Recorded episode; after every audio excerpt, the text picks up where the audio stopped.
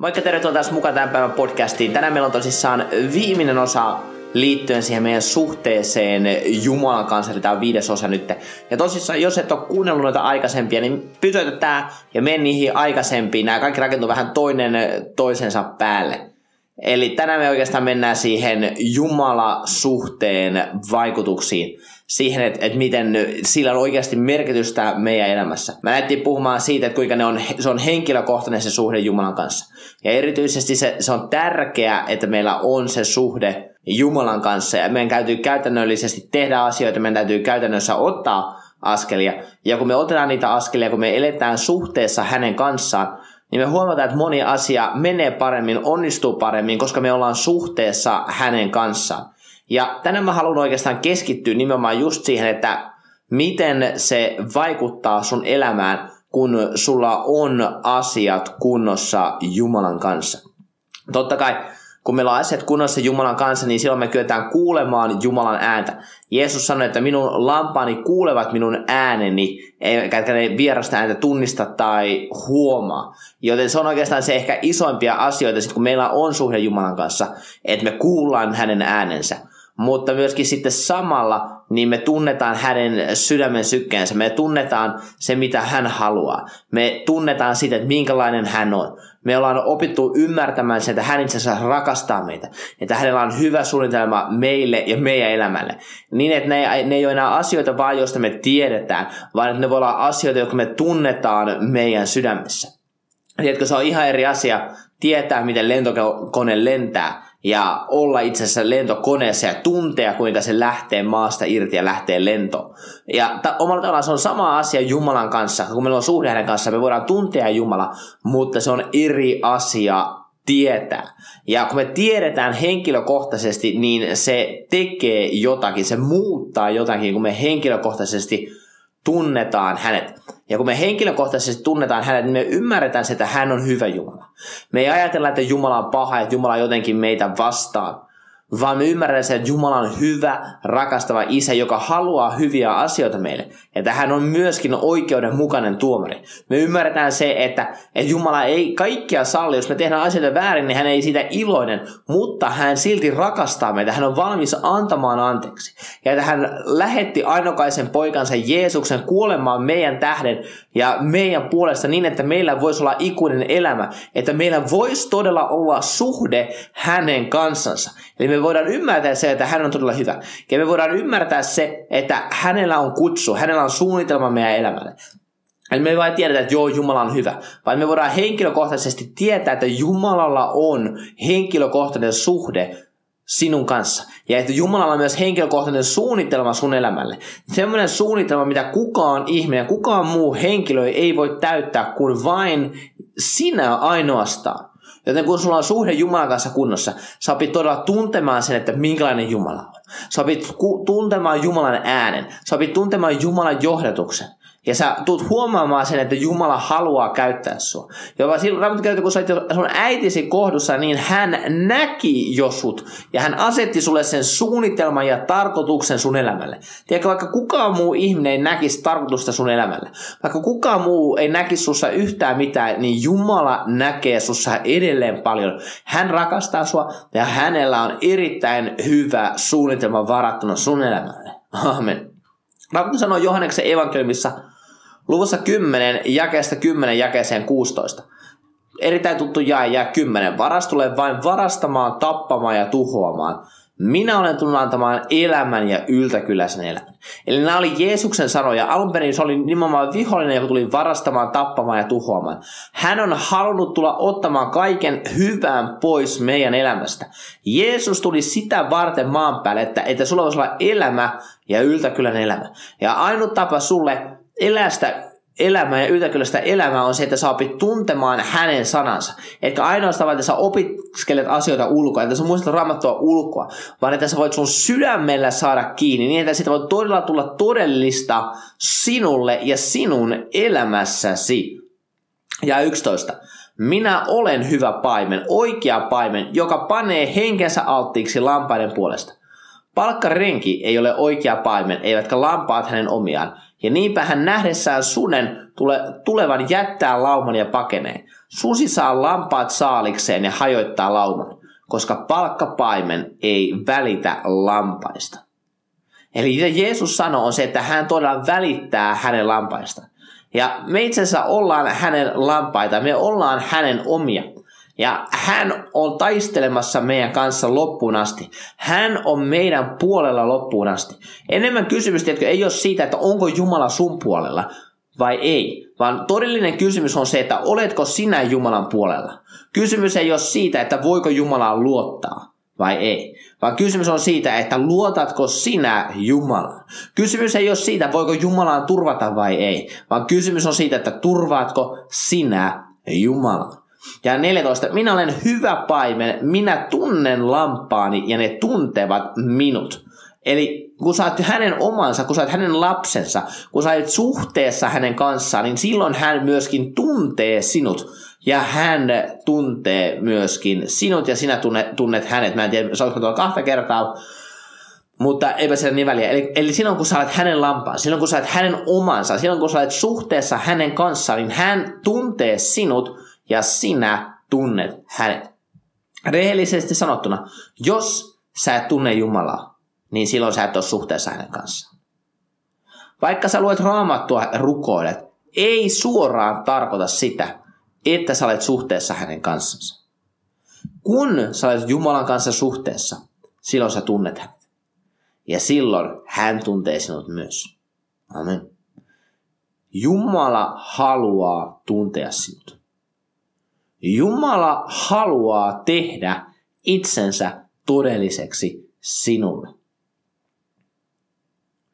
Ja se vaatii meiltä jotain, että me tullaan oikeasti hänen eteensä. Me tehdään sitä tärkeää, me tehdään sitä prioriteetti, että me tunnetaan hänet, että me vietetään aikaa hänen kanssaan. Me otetaan niitä käytännön askelia ollaksemme yhdessä hänen kanssaan. Ja Viisto sanoo, niin kuin isä tuntee minut ja minä isän, minä panen henkeni alttiiksi niiden lampaiden puolesta. Minulla on myös muita lampaita, sellaisia, jotka eivät ole tästä tarhasta, ja niitäkin minun tulee paimentaa. Ne kuulevat minun ääneni, ja niin on oleva yksi lauma ja yksi paimen. Halleluja. Eli hän on se hyvä paimen ja hän haluaa paimentaa meitä, hän haluaa ohjata meitä ja hän haluaa johdattaa meitä. Ja mä haluan antaa ihan muutaman tällaisen käytännöllisen asian siitä, mitä tapahtuu, kun me ollaan suhteessa hänen kanssaan. Mä muutamia mainitsin jo. Mainitsin, että sä opit tuntemaan Jumalan rakkauden, sen Jumalan todellisuuden, Jumalan luonteen, Jumalan sydämen tahdon. Sä opit tuntemaan sitä, että hän rakastaa sinua hyvä suunnitelma sun elämälle. Mutta ihan käytännöllisenä asioina mä haluan tänään tuoda vielä esiin ne, että et, et kun sulla on suhde hänen kanssaan, niin sulla tulee olemaan sun elämässä ilo. Sulla tulee olemaan sun elämässä rauha ja sulla tulee olemaan sydämen palo. Raamattu kertoo roomalaiskirjeessä luvussa 14 jakeessa 17. Jumalan valtakunta ei ole syömistä eikä juomista, vaan vanhuskautta, rauhaa ja iloa, jotka pyhä henki antaa. Eli kun pyhä henki tulee sun elämään, kun sulla on suhde Jumalan kanssa, ja sä opit tuntemaan sen Jumalan suuruuden, kuinka korkea, kuinka syvä, kuinka leveä, kuinka laaja on hänen rakkautensa meissä, jotka, jotka hänen uskovat, niin me, meillä tulee olemaan se ilo meillä elämässä. Huolimatta tilanteesta, huolimatta mitä tapahtuu ympärillä, meillä tulee olemaan ilo. Ja samaten meillä tulee olemaan myös rauha. Ja meillä tulee olemaan sydämen palo, että meidän sydän palaa hänen puolensa, koska me rakastetaan häntä niin paljon, me halutaan tehdä parhaamme hänelle. Ja koska hän on maksanut jo sen täyden hinnan meidän tähden meidän puolesta. Joten katsotaan hieman tarkemmin tota, iloa. Raamattu kertoo Johannes 15, jakeesta 10 jakeeseen 12. Jos te pidätte minun käskyni, niin te pysytte minun rakkaudessani. Niin kuin minä olen pitänyt isäni käskyt ja pysyn hänen rakkaudessaan. Tämän minä olen teille puhunut, että minun iloni olisi teissä ja teidän ilonne tulisi täydelliseksi. Tämä on minun käskyni, että te rakastatte toisianne niin kuin minä olen teitä rakastanut. Tässä on aika monta aihetta, mistä me voitaisiin ottaa kiinni, mutta mitä mä haluan, että sä huomaat, on se, että, että Jeesus sanoi, että kun te pidätte minun käskyni, mitkä oli hänen käskyjä? No ne on niitä asioita, mistä Raamattu puhuu, ne löytyy sieltä punaisella ne asiat Raamatussa.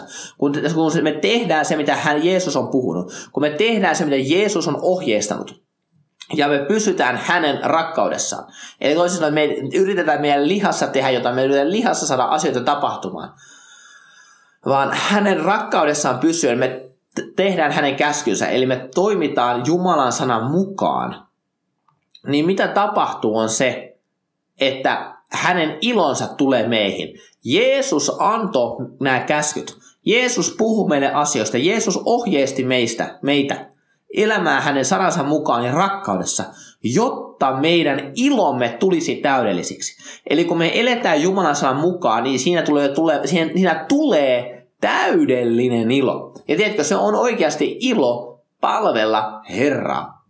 Joten kun saat lukemaan, kun luet raamattua, niin huomaa erityisesti niitä punaisia tekstejä, ne on Jeesuksen sanoja, ja sitten muista tämä sananpaikka. Että kun sä teet sen mukaan, mitä hän sanoo, niin se ilo tulee tulemaan. Ja se ilo tulee olemaan täydellistä. Johannes 16, 24.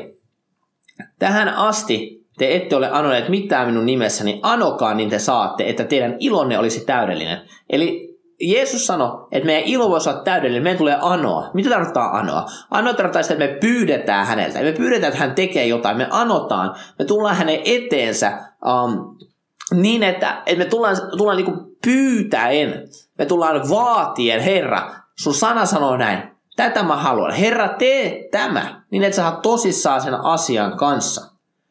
Eli huomatko, että Jumala ei ainoastaan halua, että sä pärjäät, vaan että sä voit menestyä ja sä, että sä voit onnistua. Niin, että sun ilo voi olla täydellinen. Tiedätkö, joskus meillä on jotain maallisia asioita. Ja totta kai ennen kaikkea me tulisi mennä Jumalan valtakunnan perään, että Jumalan valtakunta voisi mennä eteenpäin. Mutta rehellisesti sanottuna kyllä jotkut maallisetkin asiat iloiseksi tekee. Jos sulla on ollut huono polkupyörä, ja sä saisit uuden hienon polkupyörän, niin tuleehan siitä iloinen mieli. Totta kai ei se täyttä iloa tuo, parempihan se on Jeesus kuin on polkupyörä. Mutta jos Herra antaa sulle polkupyörän, niin on sekin iloinen asia. Kiitos Herralle. Joten meillä voi olla asioita, mitä me halutaan saada, tai toivotaan, että meillä voi olla. Niin Herra, uskon, että Jumala haluaa antaa meille, kun me pyydetään häneltä niin, että meidän ilo voi olla täydellinen. Ja mä uskon, että Herra haluaa antaa meille asioita siihen pisteeseen asti, että niillä asioilla ei ole meidän äh, sydäntä. Joten raamatun mukaan se on oikein anoa. Ano, että sun ilosi tulisi täydelliseksi. Ehkä lasten kielellä voisi sanoa, että ano Jumalalta sellaisia asioita, mitkä tekee sut iloiseksi. Amen. Mä sanon sen uudelleen, koska tämä oli niin hyvä. Ano Jumalalta sellaisia asioita, jotka tekee sut iloiseksi. Ano Jumalalta sellaisia asioita, jotka tekee sun ilosi täydelliseksi. täydelliseksi. Pyydä häntä tekemään mahtavia asioita sun elämässä.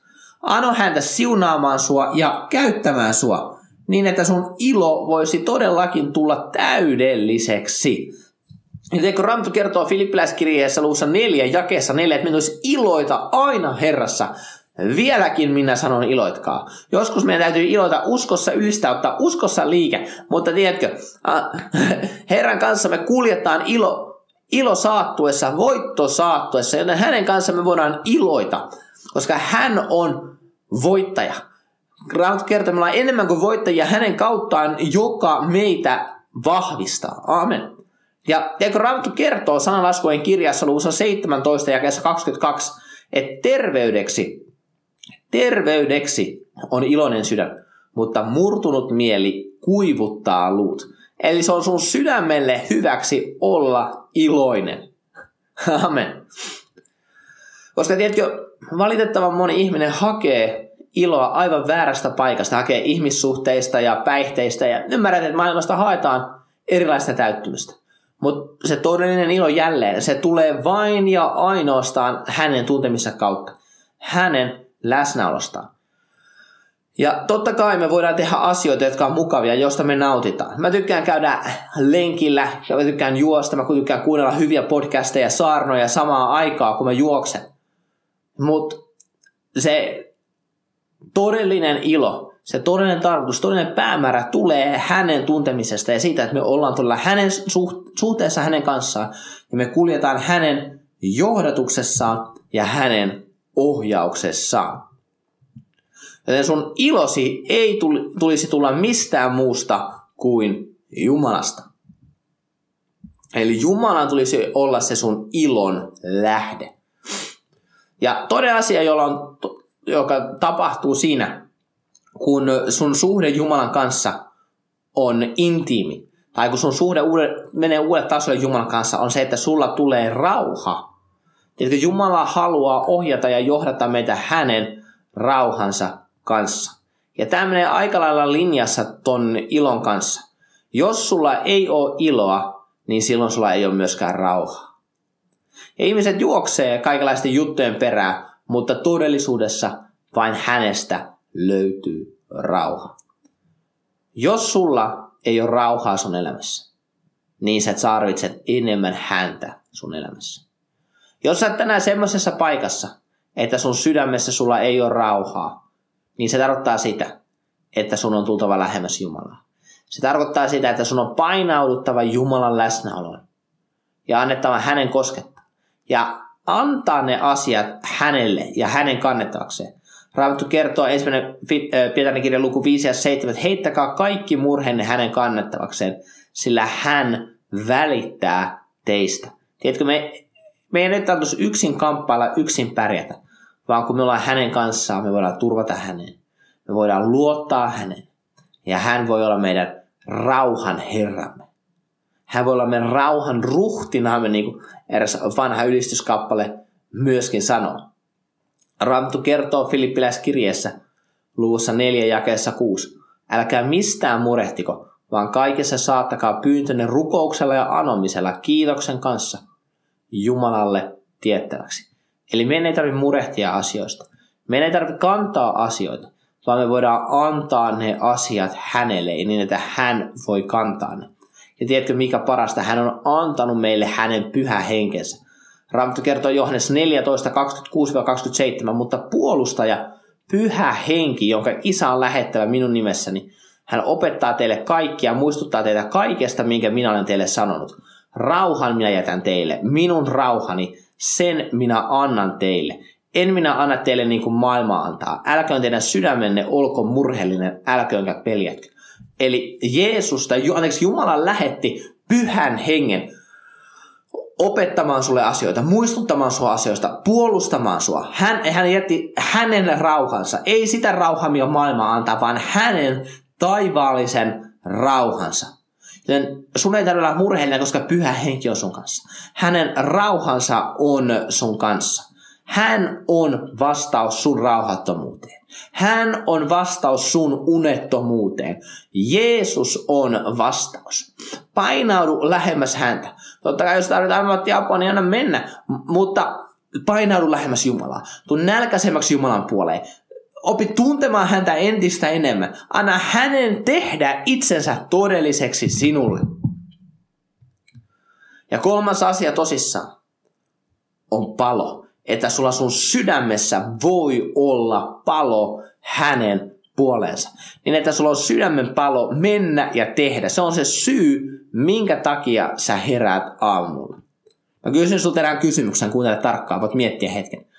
Minkä takia sä heräät aamulla ja teet mitä, teet, mitä sä teet? Minkä takia sä heräät aamulla ja teet sitä, mitä sä teet?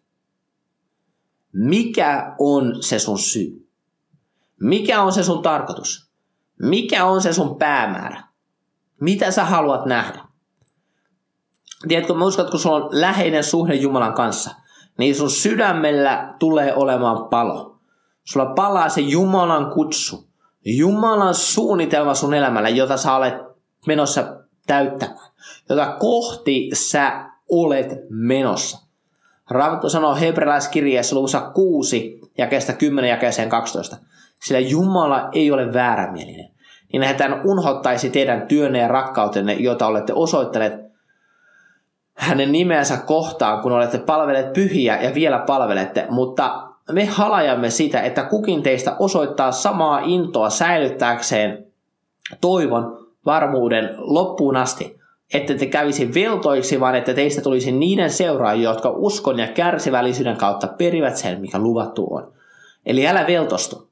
Älä lopeta hyvän tekemistä, jatka hyvän tekemistä, jatka palvelemista, jatka olemista osana Jumalan valtakuntaa. Ja mene koko sydämestä hänen peräänsä, hänen suunnitelmansa perään.